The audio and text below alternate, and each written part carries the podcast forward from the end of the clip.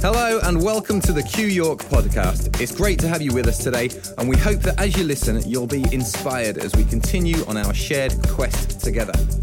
This podcast is entirely free, and yet it's not cheap to put together and wouldn't be possible without the generosity of our supporters. So, if you consider yourself a supporter of Q, then please head to qyork.co.uk and hit donate to show your support today, because there really is no Q without you. Thank you and enjoy today's message. Hey everybody, I want to talk to you today about when the movies make more sense than the Bible. Now, uh, I appreciate that that's a very provocative title, um, but I make no apologies whatsoever for using it. Um, watching my favourite quiz show, uh, The Chase, on TV, I am acutely aware that the great majority of people have absolutely zero understanding of the Bible um, and zero knowledge of the stories within the Bible. So, for many people, uh, the movies actually make more sense than the Bible. So, hopefully, today, pulling from that scenario, I can drop some truth into your life and into your heart that will make your day better and maybe even uh, uh, change you for good. so, whether it's Braveheart, and its life changing statement that all men die but not all men truly live, or whether it's my favourite, the kilt lifting scene, which is inspiring us as to what is the appropriate response to the tyranny of anyone and anything that seeks to enslave us, or whether it's Lion King, look harder, Simba, you are more than what you have become, or whether it's Field of Dreams, if you build it, he will come.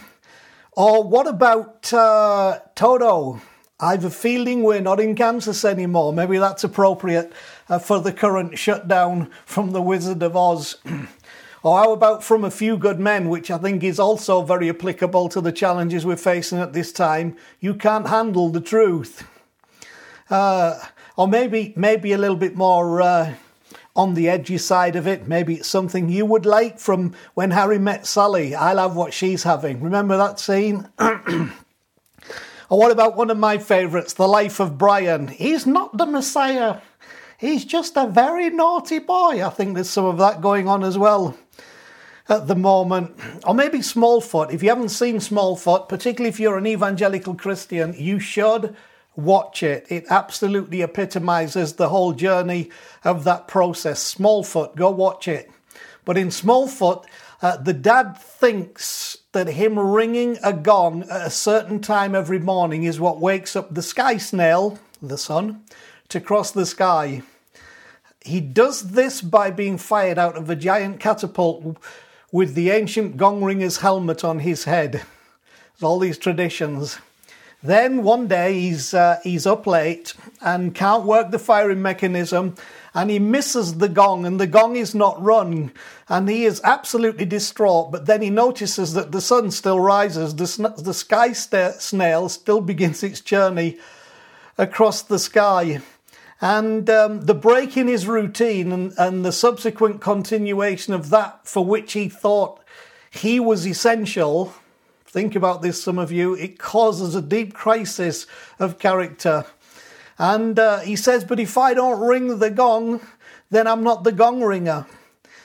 And if I'm not the gong ringer, then who am I? This incredible um, sense of a, a, loss of identity all going on. Or how about Forrest Gump? My mama always said life was like a box of chocolates. You never know what you're going to get or, or maybe maybe more suitable for some of you from uh, Forrest Gump. Stupid is what stupid does. Or maybe for some it's the tragic words from Forrest Gump when when he stops running after three years and and two months and fourteen days and sixteen hours. I'm pretty tired. I think I'll go home now.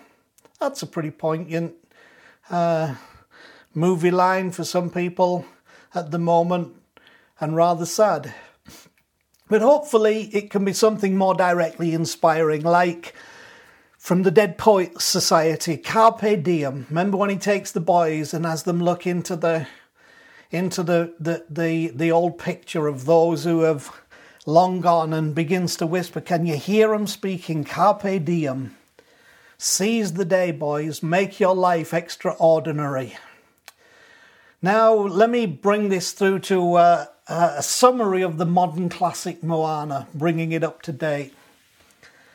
It may be about self discovery and finding your way and, and the power of persistence and faith, but the real message is how trauma and tragedy and fear and normality can keep you trapped on an island, unafraid to go beyond the reef, which is where you must go.